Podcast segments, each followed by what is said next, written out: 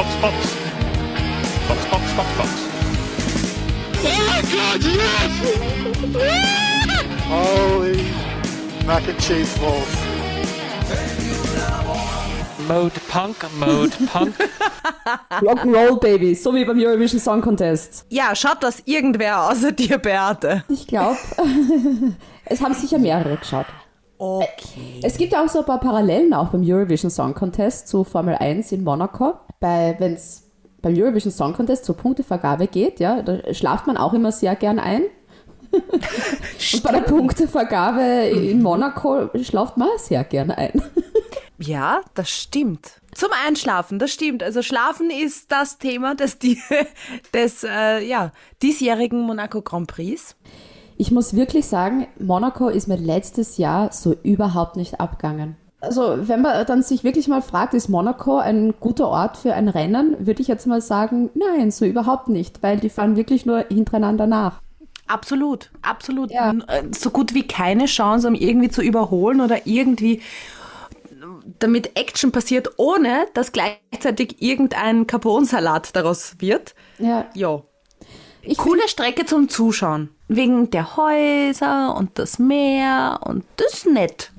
Aber ja, sonst? Man könnte Monaco ruhig sein lassen und man packt das einfach in die Geschichtsbücher mit ein paar coole Anekdoten, wie cool das mal war. Aber es ist halt nicht mehr zeitgemäß. Eben mit diesen Autos geht das halt nicht mehr. Und es ist halt, ja, so ein Elite-Ding und alles sind so schön und so toll und sogar, Und so reich. Und so reich. Und sogar beim Siegerinterview wird nicht der Max Verstappen was gefragt, sondern die Serena Williams. Ich meine, what the fuck? That's Monaco, baby. Ja, ja. Aber lustig, dass du das sagst, äh, Eli bezüglich Elite. äh, Hat ja Lewis Hamilton auch jetzt äh, im, im, im, sagt man jetzt Monaco oder Monaco? Monaco? Monaco. Monaco. Monaco? Monaco oder Monaco? Sagen wir. Monte, sagen wir Monte Carlo. Montecarlo. Monte Carlo. Nein, äh, Lewis Hamilton hat über das, äh, ich versuche das zu umschreiben, das Monaco, das schaffe ich nicht.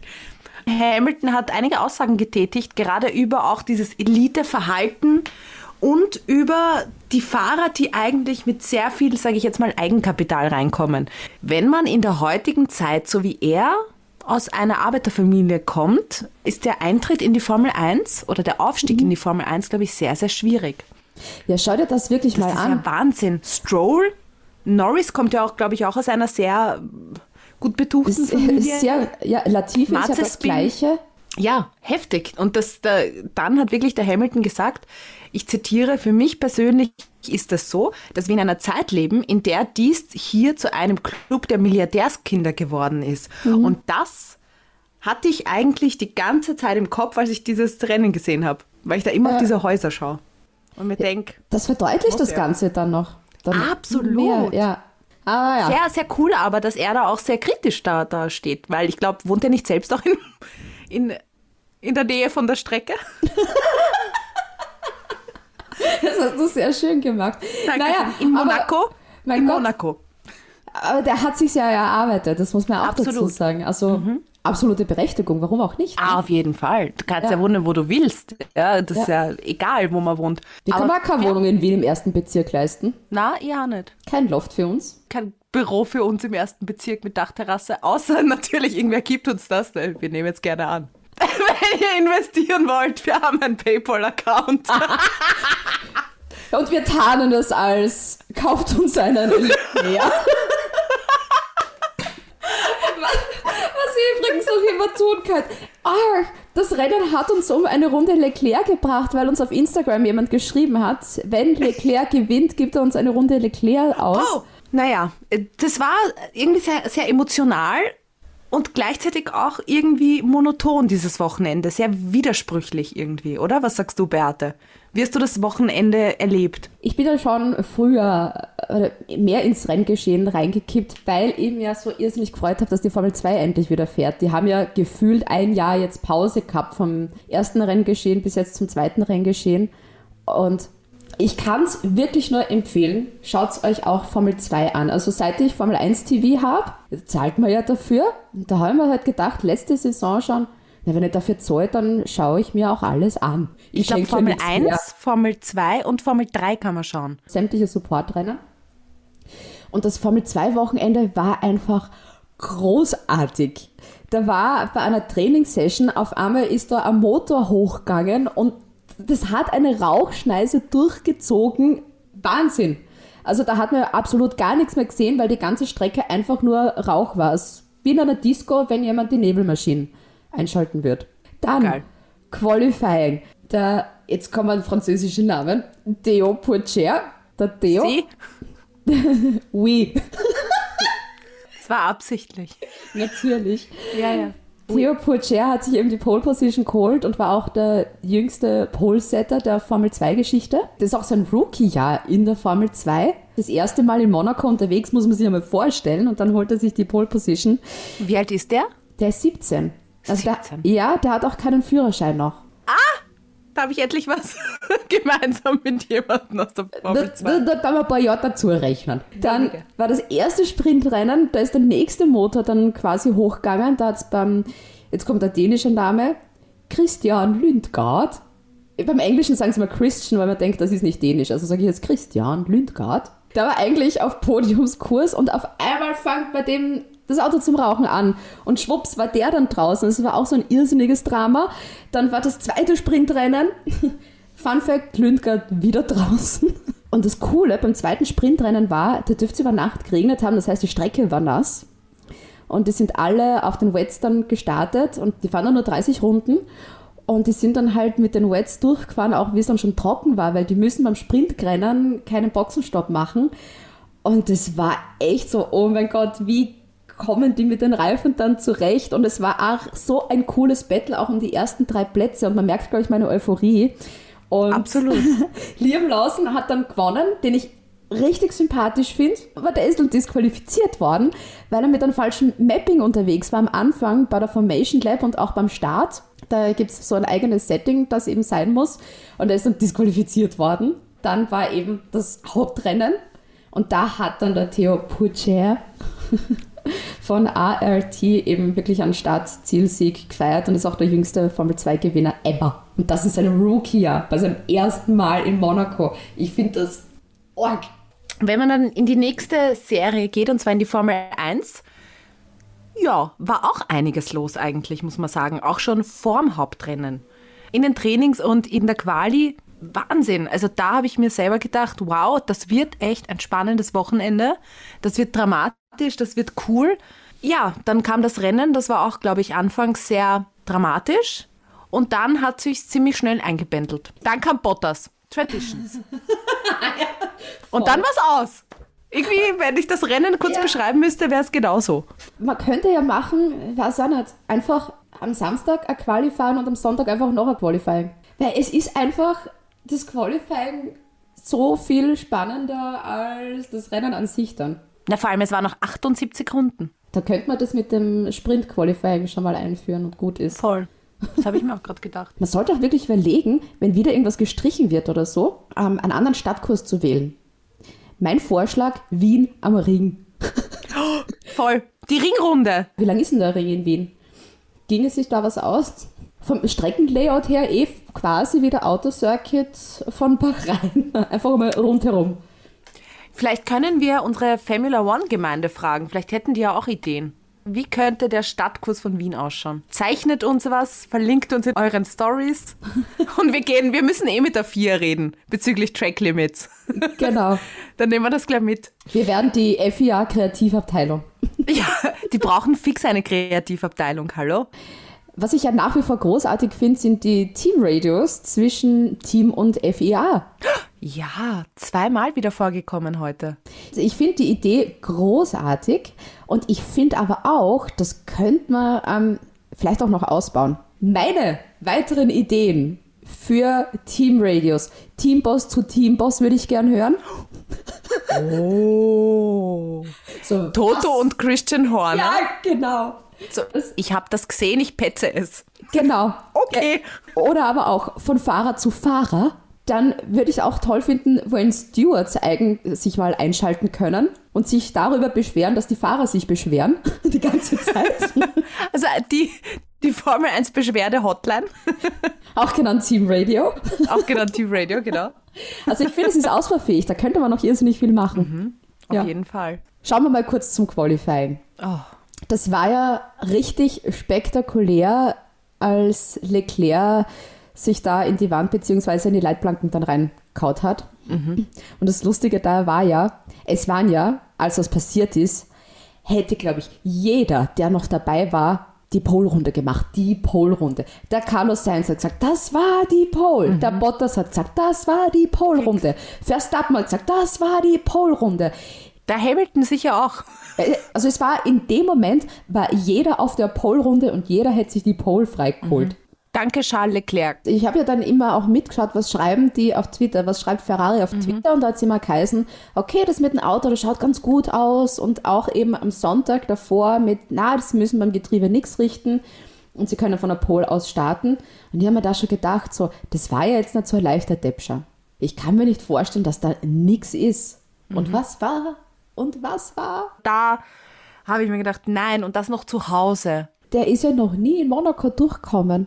Das, In der Formel 2 hat das ja schon bei dem begonnen und eben auch die letzten Jahre nie. Warum der überhaupt da, wäre ich Charles Leclerc, würde ich mir denken, weißt du was, setzt jemand anderen in mein Auto, ich mag nicht. Ich gehe heim. Ich lass meinen Bruder fahren. Wir wissen prinzipiell, welche Teams ja auch am Podium waren. Und da war auch der Leclerc dabei. Also der ist dann nicht einfach nach Hause gegangen, Ja. sondern ist bei der Siegerehrung dagestanden und hat sich fürs Team gefreut und auch für den Ja. Carlos Sainz. Fand ich sehr, sehr groß. Und wir bleiben auch gleich bei Ferrari, wenn wir schon so viel über den Charles Leclerc reden, weil alles andere macht jetzt keinen Sinn mehr. Nein, nein. Du, du hast eh schon gesagt, dass mit, dem- mit dem Science, dass der, der, der, ich hätte ja nie damit gerechnet. Also, was man wirklich sagen muss bei diesen Rennen, wenn du das Ergebnis siehst, wie es ausgegangen ist, denkt man sich bei diesen Monaco-Rennen, oh mein Gott, was ist da Verrücktes passiert?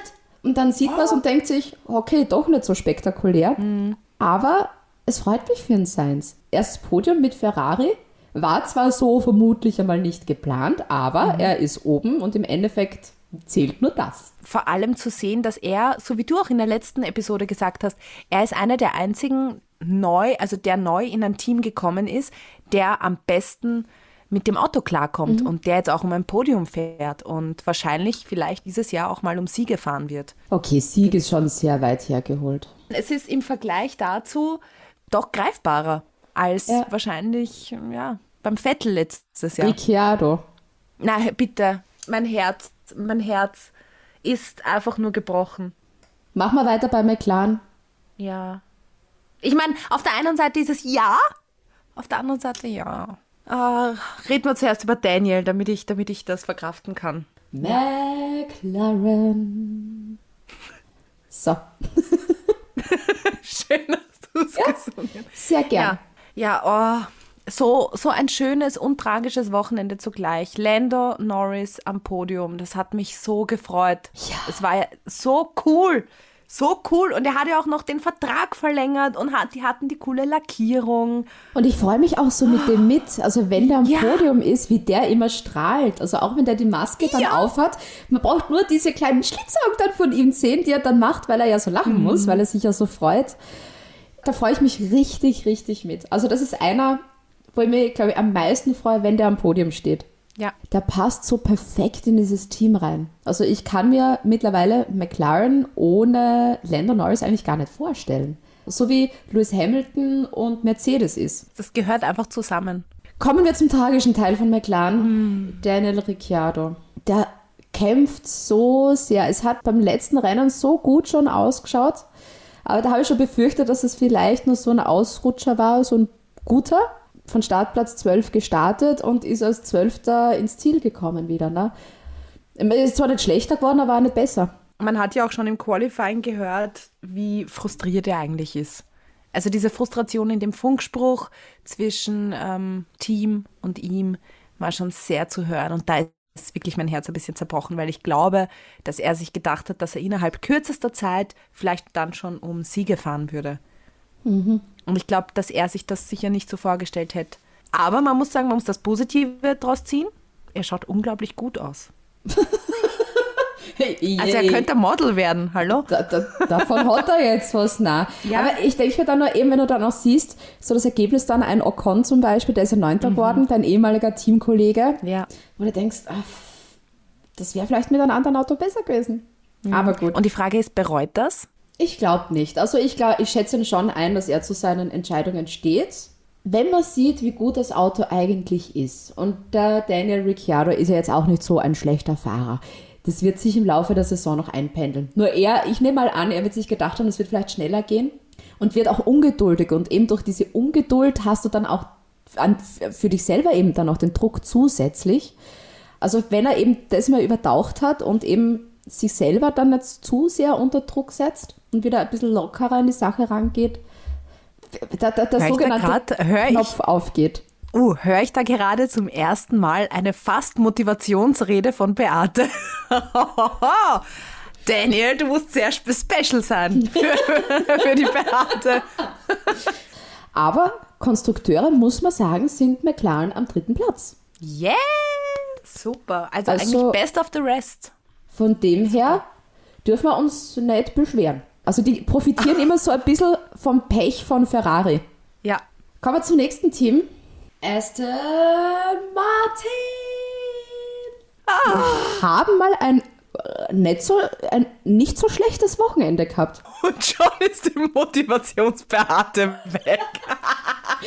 ich wollte gerade sagen, es war ganz ehrlich das Rennen für Aston Martin in diesem Jahr. Ja, das Echt war's ja dann super. schon wieder. Echt? Ja, aber es war das Rennen. Urgut. Es waren beide in den Punkten, Vettel Fünfter, der Strolli Achter. Und so weit vorne. Ja, Für Vettel-Verhältnisse mittlerweile bei Aston Martin. Das ist ja hammermäßig. Aston Martin jetzt auf Platz 5 in der Konstrukteurs-Weltmeisterschaft. sie wollten Dritter werden. Ja, es wird schwierig. ja, jetzt reden wir mal nicht drüber. Jetzt reden wir drüber, dass der Vettel, glaube ich, das erste Mal seit Ewigkeiten in einem Interview nach dem Rennen gelächelt hat. Ja. Da hat er extra die Maske runtergenommen, hat kurz gelächelt und dann wieder die Maske rauf. Es war schön zu sehen. Ich glaube, das ist auch bei ihm sowas, ähm, gerade durch die letzten Rennen, wo er dann schon so eine Ach, scheiß drauf Mentalität dann hat. Und wenn er dann einfach fährt, dann eben nicht mehr so verkrampft ist, wie zum Beispiel ein Ricciardo, dass das bei ihm dann einfach dann leichter geht, wenn der Kopf dann vielleicht ein bisschen freier ist. Hoffentlich macht er jetzt nicht zu, sich zu viel Hoffnung und denkt, ja, jetzt bin ich super gut und das wird schon wieder, weil dann verkackt das wieder. Motivationsbeate, wir haben es versucht. Es, es war einen Versuch wert, aber ja. Nein, ist in Ordnung. Vielleicht brauchte der Sebastian so, so eine Art von Motivation. Und Stroll war übrigens auch im Rennen, falls es niemand mitbekommen hat. Stroll war auch an der Investigation. Also der ist scheinbar wirklich aufgefallen. Das waren ja die Track Limits. Im Endeffekt hat er War nix. gar keine Strafe erhalten. Es war nix. Ich glaube, das haben sie absichtlich gemacht. So, vergesst nicht, der Stroll, der fährt auch noch mit und das sollt ihr alle sehen. Das war sicher so ein Teamrader vom Lawrence Stroll zur 4. ja, macht sie nur ganz kurz. Nur ganz kurz. Aston Martin, bin ich gespannt, wie es weitergeht beim, beim nächsten Rennen. Ob diese. Serie an Erfolgen weitergeht. Das ist also, das ist ja also fast eine Blasphemie, wie du hier sprichst. Oh Dass du keine Anführungszeichen noch gemacht hast. Ja, das sieht man ja nicht im Podcast. Ja, aber die kann man denkt sie sagen. Euch. Denkt ihr euch? Machen wir ein ganz schnelles Team durch. William! Williams! Was sind mitgefahren, haben keine Punkte gemacht. Ich finde, Latifi schaut auch nicht aus wie ein Formel-1-Fahrer. Der hat auch nicht die Ausstrahlung. Da habe ich mir letztens wirklich gedacht, ich würde ihn eher so als Typus Uber-Fahrer einstufen. Aber man soll ja nicht nach der Optik gehen, sondern nach dem Können. Und da ist auch nichts. Danke. Williams, wir sind fertig. Gut, ich habe mir notiert, ja, sie waren da. Ja, das war nix. George, verzeih. Und bevor wir zu unserem Interviewgast kommen, der übrigens großartig ist, das haben wir gar nicht angekündigt am Anfang. Ah, Und zwar haben wir heute den Raoul bei uns, der ist nämlich der Teamarzt von Aston Martin. der Arzt des Vertrauens bei Aston Martin. Was der so zu sagen hat, das hören wir gleich. Und zwar, nachdem wir über Alpine geredet haben. Ocon, Der Top. war wieder super unterwegs. seit Anfang der Saison sage ich ja schon, hey, hat sein Auge auf dem Ocon und ich behalte recht. Der fährt zwar jetzt nicht so viele Punkte ein, aber dafür konsequent, finde ich. Der ist jetzt wieder Neunter geworden und Alonso So wie letztes Wochenende ist er Neunter geworden. und Alonso 13. Wo ich mir denke, Alonso, was ist mit dir los? Ich finde, es macht auch nicht mehr so viel Spaß, Alonso zuzuschauen, weil das Problem ist, der Alpine, mit dem er unterwegs ist, das Auto, das ist einfach nicht schlecht genug für Alonso. Bei McLaren damals, als der Alonso bei McLaren war, war ja das Auto wirklich so schlecht, dass es richtig unterhaltsam war, um den Alonso beim Motschkan zuzuhören, ja und ihm zuzuschauen, wie er immer grantiger wird und verzweifelt. Aber Alpine ist halt so richtig durchschnittlich. Alonso, du kannst zusammenpacken, mach Platz für einen anderen Fahrer, bitte. Es gibt viele Nachwuchsfahrer in der Alpine Academy, die gern diesen Platz haben würden. Der wird ja jetzt nicht vor, gefühlt vor kurzem quasi seine große Verabschiedung von der Formel 1 gefeiert haben und seinen Abschied, um dann wieder zurückzukommen, um dann wieder zu sagen, wisst was? Taugt man jetzt sehr was, ich gebe. Aber das wäre so, richtig typisch, das wär so richtig typisch Alonso, wär- so, es ist taugt mir nicht, ich bin doch weg. Mich würde auch nicht wundern, wenn er mitten während der Saison dann sagt, tschüss, ich komme nicht Gefällt mehr. mir nicht. Ja. Taugt, taugt mir nicht. Reserve Driver ist Daniel Quiert. Das ist auch wieder Mr. Unauffällig 2019. Stell dir vor, Ocon und Quiert in ein Team. Da machen sie Ja, Punkte allem, und keiner ich- kriegt's mit. Naja, vor allem wird's nicht unangenehm. Also wenn wir jetzt, wenn wir schon dabei sind, ein bisschen Formula One Gossip-Ecke. Jetzt ist ja der Max Verstappen mit der Ex-Freundin von Daniel Quiert zusammen. Mhm. Na, ist das nicht ein bisschen weird dann? Wenn der da, wenn die da die ganze Zeit abhängen? Also.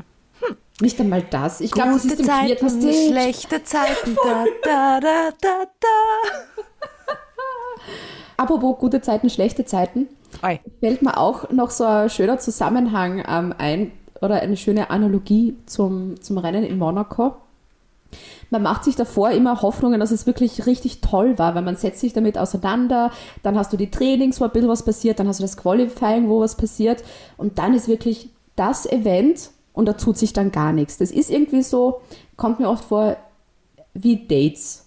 Man schreibt mit jemandem hin und her und alles ist toll und alles ist super und denkt sich, oh cool. Und dann trifft man sich das erste Mal und denkt sich, nee, doch langweilig. Mein Dating Life ist Monaco. Oh. Aber schön, schön äh, beschrieben.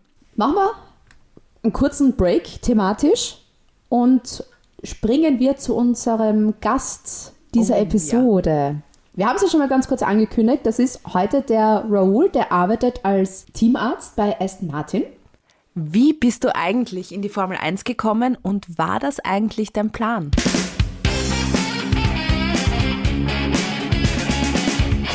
That was never my plan. So um, you applied to med school at age 17, and there's always a set path that you have to go down. That you, you don't have to go down it, but you choose it. And I don't agree very much with the healthcare system in the UK. So I took a step away from it and decided to contract in in emergency medicine. And then funny how things just happen all of a sudden. So I work for a company called Formula Medicine, Mm-hmm. and they are responsible for looking after all the teams basically up and down the paddock from drivers to the engineers. And one of the head, heads of Formula Medicine worked in my emergency department back in 2014. I never knew him at the time, and I was just I just graduated then as well. So I a few years later, he called up one of my colleagues, Darren, uh, who also works in Formula Medicine, um, saying that yeah, Darren, do you fancy a job um, in Formula One? Darren said, of course, why wouldn't you? um, because there was a drive to recruit more British doctors, but before COVID, there were three doctors looking after the whole paddock, but because of COVID, one doctor assigned per team. So Matteo, who's my boss, asked Darren, "So do you know anyone else who uh, would be interested?" And I'm quite good on good terms with Darren, and um, he didn't even tell me, and he just put my name forward. I was like, "Yeah, so I might have got you a job in Formula One." I was like, "Oh bloody hell, really?" Um, yeah, and lo and behold, I'm here. So um, COVID, I actually benefited from it quite massively in terms of you know my career and progression. Never expected to be working here ever in my life. So you know, every flight I get on, I just count my lucky stars and and, and just yeah, I'm, I'm just yeah, I'm, I'm just in a very fortunate position um, right now. So yeah, I'm I've been assigned. I was assigned to Racing Point last season, and we're now Aston Martin, and yeah, I'm here with them for the full season. So yeah, it's all, all is all is going well. How does a race weekend look like for you, or a whole race week? I'm on call all the time. I fly out with a team um, on the charter. So if it's a European race, fly out on the Tuesday. Um, if it's international, fly out on the Monday. I'm on track basically from when the first person comes in to, to when the last person leaves. So the hours are quite long. Um, in terms of the nature of the job, it's not difficult, but obviously I need to be prepared for, for a worst case scenario. Uh, so generally, I'm on the track. So today, Wednesdays, Thursdays are generally quite okay. Friday's always a long day because it's after FP2 and uh, a lot of work needs to be done before quali. There is any work needing to be done. And then um, Saturday is generally a chilled one, and then Sunday is obviously race day. So um, the, the hours are long, but the week generally goes by by pretty quickly, and I, I, get to watch it, which is bloody cool as well. So, yeah, not not not not a bad position to be in. Yeah. And what exactly are you doing? What exactly am I doing? Right. Aside from uh, watching the race on Sunday. so this is this is the motorhome. Oh, nice. Right there. So I spend a lot of my days. See that? See that Aston Martin truck over there? Yeah. yeah.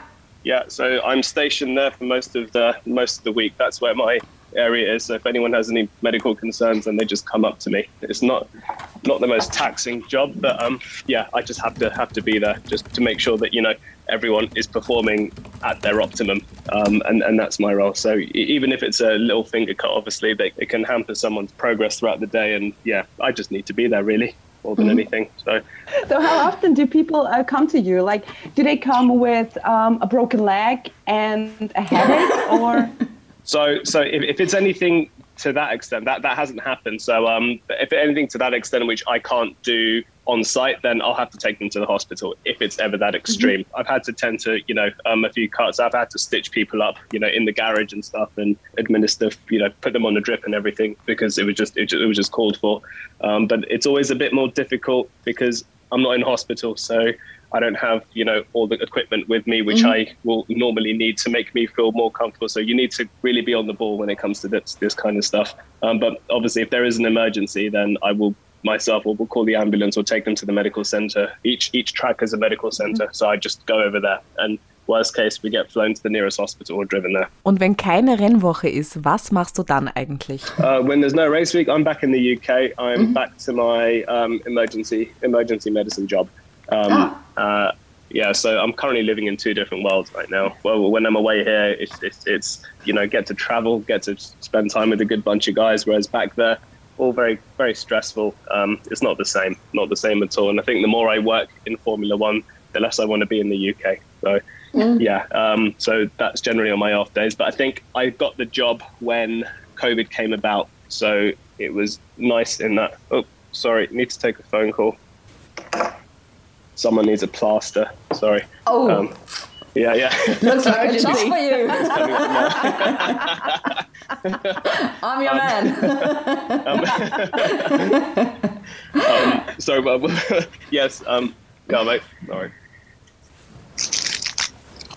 Emergency over. Sorry. Um, well, it's your job. Um, well done. Yeah. Um, so, so um, so um, so I got the job during during during the pandemic starting. So I was able to travel all of last year, and everyone else at home wasn't. So I didn't feel like I was missing out at all. If anything, I was you know benefiting from it. I think now in the UK, I think you know once people start doing things, going away, spending time, having weddings, birthdays, and whatnot, they'll start missing out on them. So I think then I'll feel a bit hmm, you know, um, I like I mean because right now I don't have any commitments at home. I have no dependents, so mm-hmm. it's it's nice that I'm able to travel the world with them. But I think once things move that way, we'll maybe have to reevaluate. But whilst I can, whilst I'm young, whilst I'm able, I'm just going to make the most of the job and the opportunity yeah. because you, you, you, don't get this every day. And what are the challenges during um, another pandemic season? We are allowed to travel internationally, so we're very fortunate for that. But as a as a caveat, we have to be tested every every three to four days.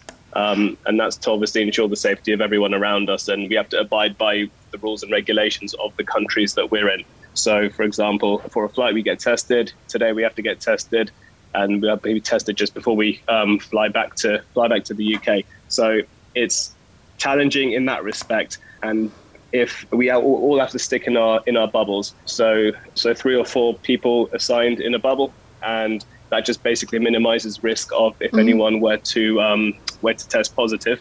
then that whole bubble will be basically in isolation. So it has been an inconvenience to the team, but it's better uh, for to be you know isolated as opposed to half of the garage.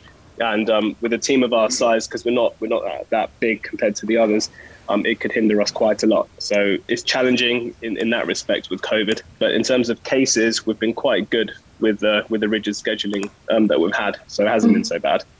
And what happens when there's a positive COVID 19 test? That person would be notified by the testing coordinator. Um, I would be notified to make sure the person is okay.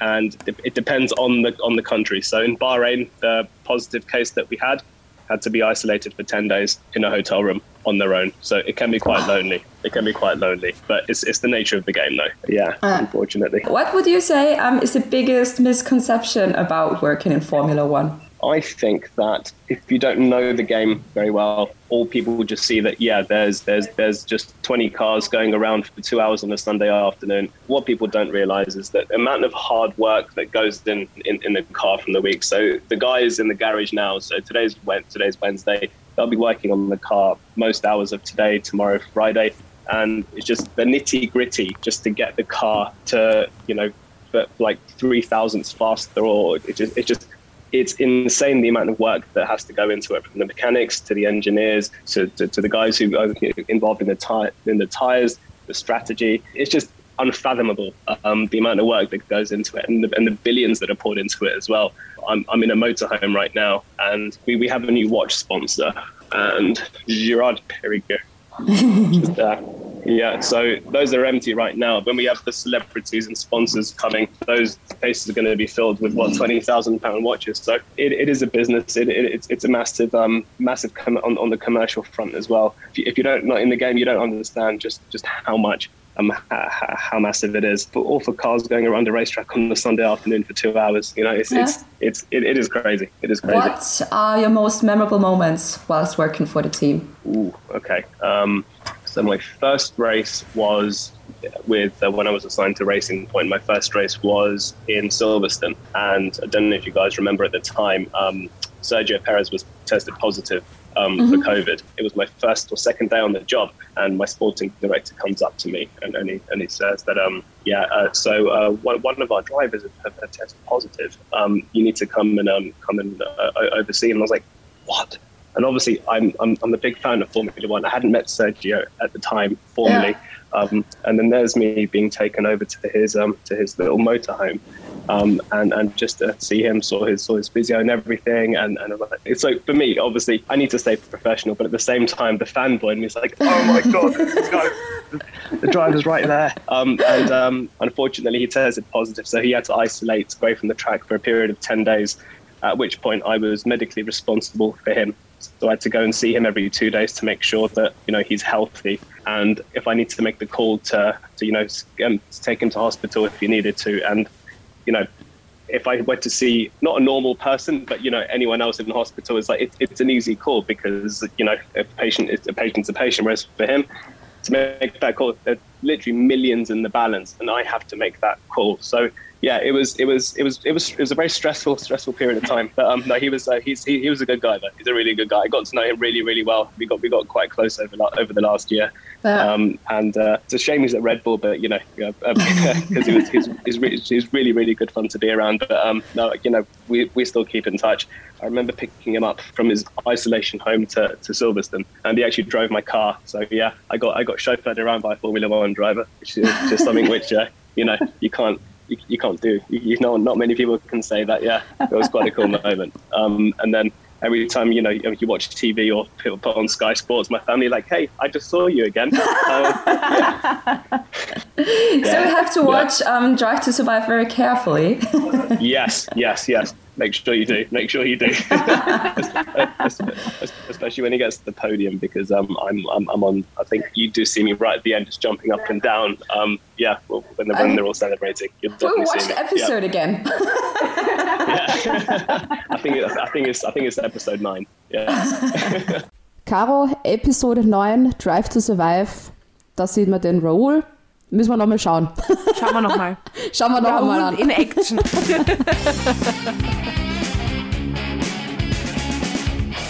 So, und nachdem wir da jetzt quasi ärztliche Unterstützung gehabt haben, können wir auch wieder ganz gesund weitermachen. Ich weiß, der war jetzt urschlecht. Der war wirklich schlecht. Der war urschlecht. Machen wir weiter da mit. ich, mal ich gelacht. Wir machen jetzt weiter mit. Ich will es einfach nur überspielen. Mercedes! Uh, weißt du, wer auch etwas überspielen möchte? Und zwar Mercedes dieses ganze Rennwochenende. Wow! Dass es dann doch so weit kommt, dass Lewis Hamilton seit gefühlt 470 Jahren nicht WM-Führender ist, glaube ich nicht, dass sie das gedacht hätten. Und der war auch nicht gar so happy mit dem Zeitpunkt, wie sie ihn in die Box reingerufen haben. Der ist ja dann hinter Gasly raus und der ist dort einfach stecken geblieben. Ja. Es ist fucking Monaco, Alter. Du kannst bei dem depperten Monaco nicht überholen. Monaco. Ja. Bitte verzeiht uns, wir wissen wirklich nicht, wie man sagt. Es wird überall entweder so oder so gesagt. Ja, Und er hat auch ziemlich äh, kritisch übers Team gesprochen und auch über seine Leistung natürlich, keine Frage. Aber puh, der war, glaube ich, ziemlich angefressen. Sagen wir es, wie es ist. Das ist eh so arg. Da glaubt man immer die ganze Zeit, Mercedes haben ja die Oberstrategen und die wissen genau, was sie tun, wann sie wen reinholen, was sie wie machen. Und dann sowas. Das ist die beste Idee, dass du jemanden in die Box holst, der dann hinter in Alpha Tauri landet. Gut. Es hätte ja sagen können, dass es nicht gescheit ist. Ja, wie wir auch schon in einer Folge gesprochen haben, bist eine aufkommende Chefstrategin.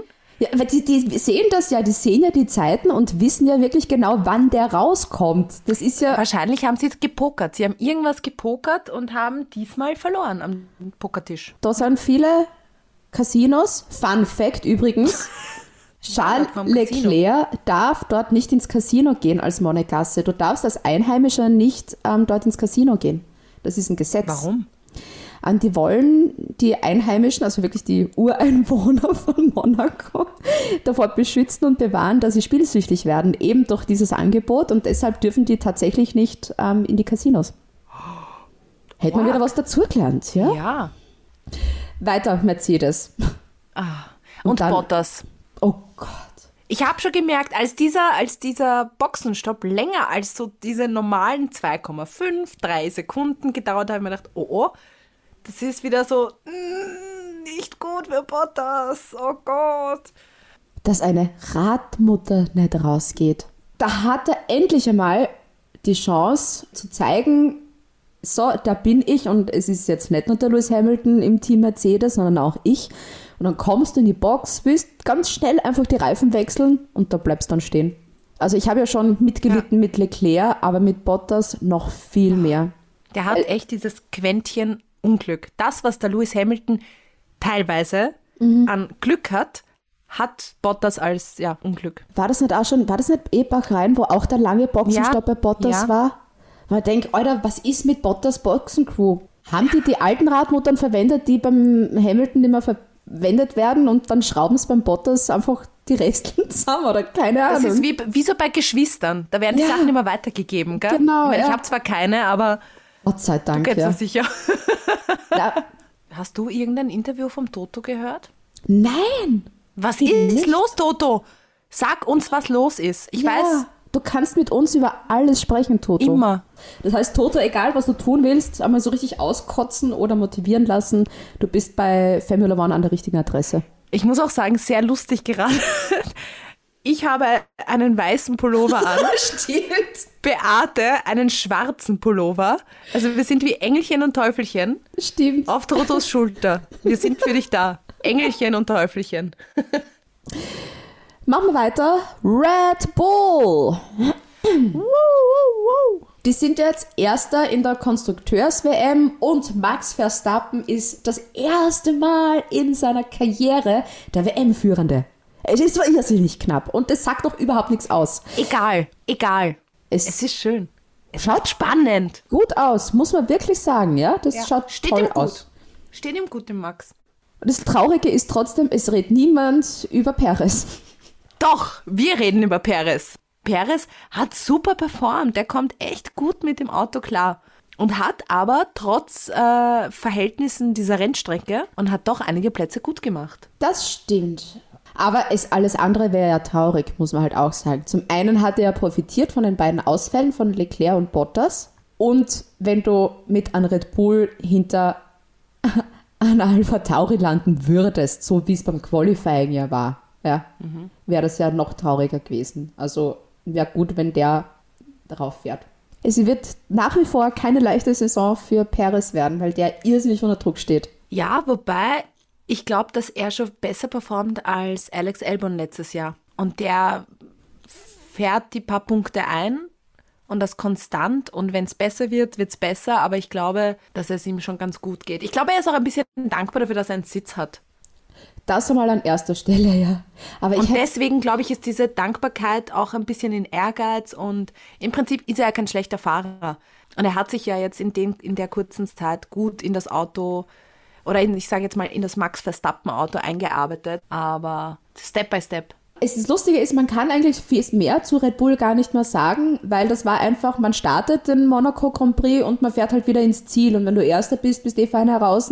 Das heißt, es gibt eigentlich mehr nichts mehr zu sagen. Ich bin echt gespannt nach Baku, wie da dann der WM-Stand sein wird. Ich glaube, da wird dann Mercedes wieder gescheit aufholen. Mercedes werden jetzt richtig Gas geben, die ganzen Sachen, die passiert sind, noch einmal analysieren, Lösungen finden, üben und dann geht das wieder. Und dann machen sie wieder ihre Punkte und dann was mit Max Verstappen. Kommen wir zur kleinen Schwester von Red Bull.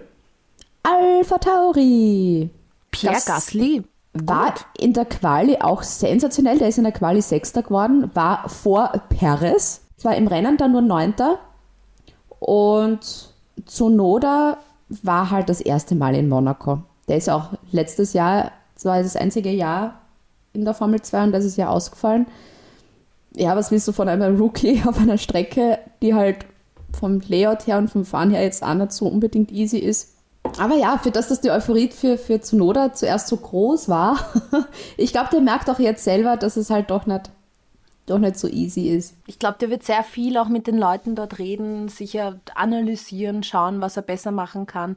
Und wenn nicht in dieser Saison, dann auf jeden Fall in nächster Saison, in der nächsten Ja. Saison. Wenn man ihn behält. Man weiß ja, im Hause Alpha Tauri Red Bull geht ja sowas schnell. Aber Gasly wird auf jeden Fall, glaube ich, der, der wird in der Saison noch kommen. Also da, da geht sich fix mal irgend, bei irgendeinem verrückten Rennen geht sich sicher dann ein Podium für den Gasly aus. Ich finde schön, dass zumindest wirkt es so auf mich, dass er sich wohlfühlt. Ja, voll. Weil bei Red Bull hat er auch diesen Druck gehabt und irgendwie ah, hat es dann nie wirklich gereicht, gereicht. Und dann eben die, der Schritt, dass er wieder zu Alpha Tauri zurückgekommen ist und bam, Gekommen ist, gekommen wurde. ja, gekommen wurde. Mein Gott, diese Peanuts immer. Aber da geht es ihm, glaube ich, gut und er fährt richtig schön konstant. Das ist schön. Schön zu ja. sehen, dass es ihm gut geht. Hoffen wir es zumindest. Also Pierre, wenn es da gut geht, schreib uns einmal, ob es eh so passt. Ja. Nächstes Team, Alfa Romeo. Jeder hat sich so gefreut mit, oh mein Gott, Charles Leclerc hat die Pole Position. Und ich so, oh mein Gott, Giovinazzi im Q3.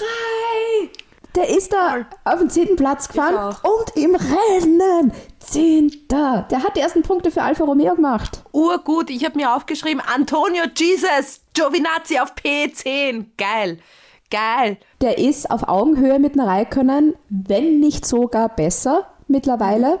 Und finde ich cool. Und der Raikönnen ist auch durchgefahren. Der ist, hat das Spielfeld quasi nicht verlassen, um auf eine Yacht zu gehen. Sondern ist dann P11 geworden. Ja, so ein bisschen, Punkt, Rücken, ein bisschen Rückendeckung für den Giovinazzi Genau, war das genau. dann. Kommen wir zum nächsten Team und das ist noch unser letztes Team. Wusstest du, wie viel dieser Crash von Mick eigentlich kostet? 300.000? Ja, zwischen 300 und 500.000 Euro. Ja, weil man nur gedacht hat, weil eben die Nase kaputt war. Mhm. Und allein die kostet ja schon mal 300.000. Ja, beziehungsweise bei normalen Formel 1 Auto kostet die so viel. Bei Haas ist sicher alles ein bisschen billiger. Dann hast du die neue Nase und vielleicht noch irgendwas Nur anderes. weil sie in Russland produziert wird. Das ist also, das ist eine Frechheit, was du hier sagst. Das ist also, nicht Aber- alles im Osten ist so günstig. Aber das war gut geschätzt von mir, gib's zu. War gut geschätzt, ja, war Ja. Glück. Ha? Vielleicht war- kriegen sie einen, Mitleidsrabatt oder so. Der hat ja im Training eigentlich ganz okay performt, muss man sagen. Mhm. Mit einem Haas. Und dann der Unfall und dann habe ich mir gedacht, na, danke. Super. Der tut mir leid. Der tut mir richtig leid. Ich habe schon gehört, ich habe den Günther Steiner gehört. Während des Rennens, das war eh in der ersten Runde, hat er ja den Marzipan dann überholt bei der Haarnadelkurve. Wo man denkt, boah, also wenn der Günther Steiner das sieht, ob der das auch so leibend findet, wenn die sich da oder betteln anfangen, die Rookies, wenn die Rookies sich anfangen zu betteln Nämlich- um den letzten Platz. Ich wollte gerade sagen, es, also wenn es der erste Platz wäre, okay. Aber vielleicht war das eine Prinzipsache. Ja, und unterm Strich Schumacher dann letzter geworden, weil da war dann auch noch ein Fehler am Benzindruck. Ja, aber äh, Shampoo, Marzipan, der hat sich gut Nichts geschlagen. passiert, gell? Ja, der war solide, das habe ich mir notiert. Und Thema nichts passiert, es ist nämlich so absolut gar nichts passiert. Es war ja nicht einmal ein Unfall, es war nicht mal eine gelbe Flagge, es war kein Es war nicht einmal Car. Safety Car. Ja. Bernd Mailänder ist wahrscheinlich die ganze Zeit im Auto gesessen und hat sich, da kann ich mir irgendwo einen Kaffee holen. Weil es ist auch wurscht, ne? Ja. Soll ich dir ernsthaft jetzt noch was sagen? Ich habe ja auch Angst, dass eben Monaco ist ja nur deshalb so gut, weil es in Monaco ist. Du hast diesen Satz jetzt nur gebildet, damit man beide Versionen hört. Damit man ja, ja, verstehe ich. Meine große Angst ist ja, wenn ich schon so in die nächste Saison dann schaue, dass Miami auch so deppert wird wie Monaco. Pass auf. Na, Dass, das Miami, nein, nein, nein, dass Miami eben auch nicht der große Hype ist, weil, oh mein Gott, es ist in Miami und alle laufen im Bikini herum und mit dem Surfbrett und, äh, und das ganze äh, Glamour und es ist so toll hier und im Endeffekt das Racing dort dann irrsinnig langweilig wird. Das Einzige, wo du es aufpeppen kannst, du könntest während des ganzen Rennens, was nicht, Miami Vice Theme spielen. Das wäre noch cool. So, schreib das noch auf die FIA-Checkliste, bitte. Wir sind ja die neue FIA-Kreativabteilung. ja. Formula One goes FIA kreativ. ja, Sehr schön. Na dann, lass mal's gut sein. Lass mal's gut sein, ja. Wir freuen uns auf den nächsten Grand Prix. Baku Ja. geht's das nächste Mal weiter. Und es ist ja nächsten Sonntag kein Rennen, aber es wird trotzdem am Montag die Bernd Mailänder Spezialfolge geben. Und da habt ihr uns ja Fragen über Instagram geschickt und die haben wir natürlich dem Bernd Mailänder gestellt. Und die werden natürlich auch ähm, dann am Montag beantwortet. Genau. Na, passt. Dann danke fürs Zuhören. Au revoir.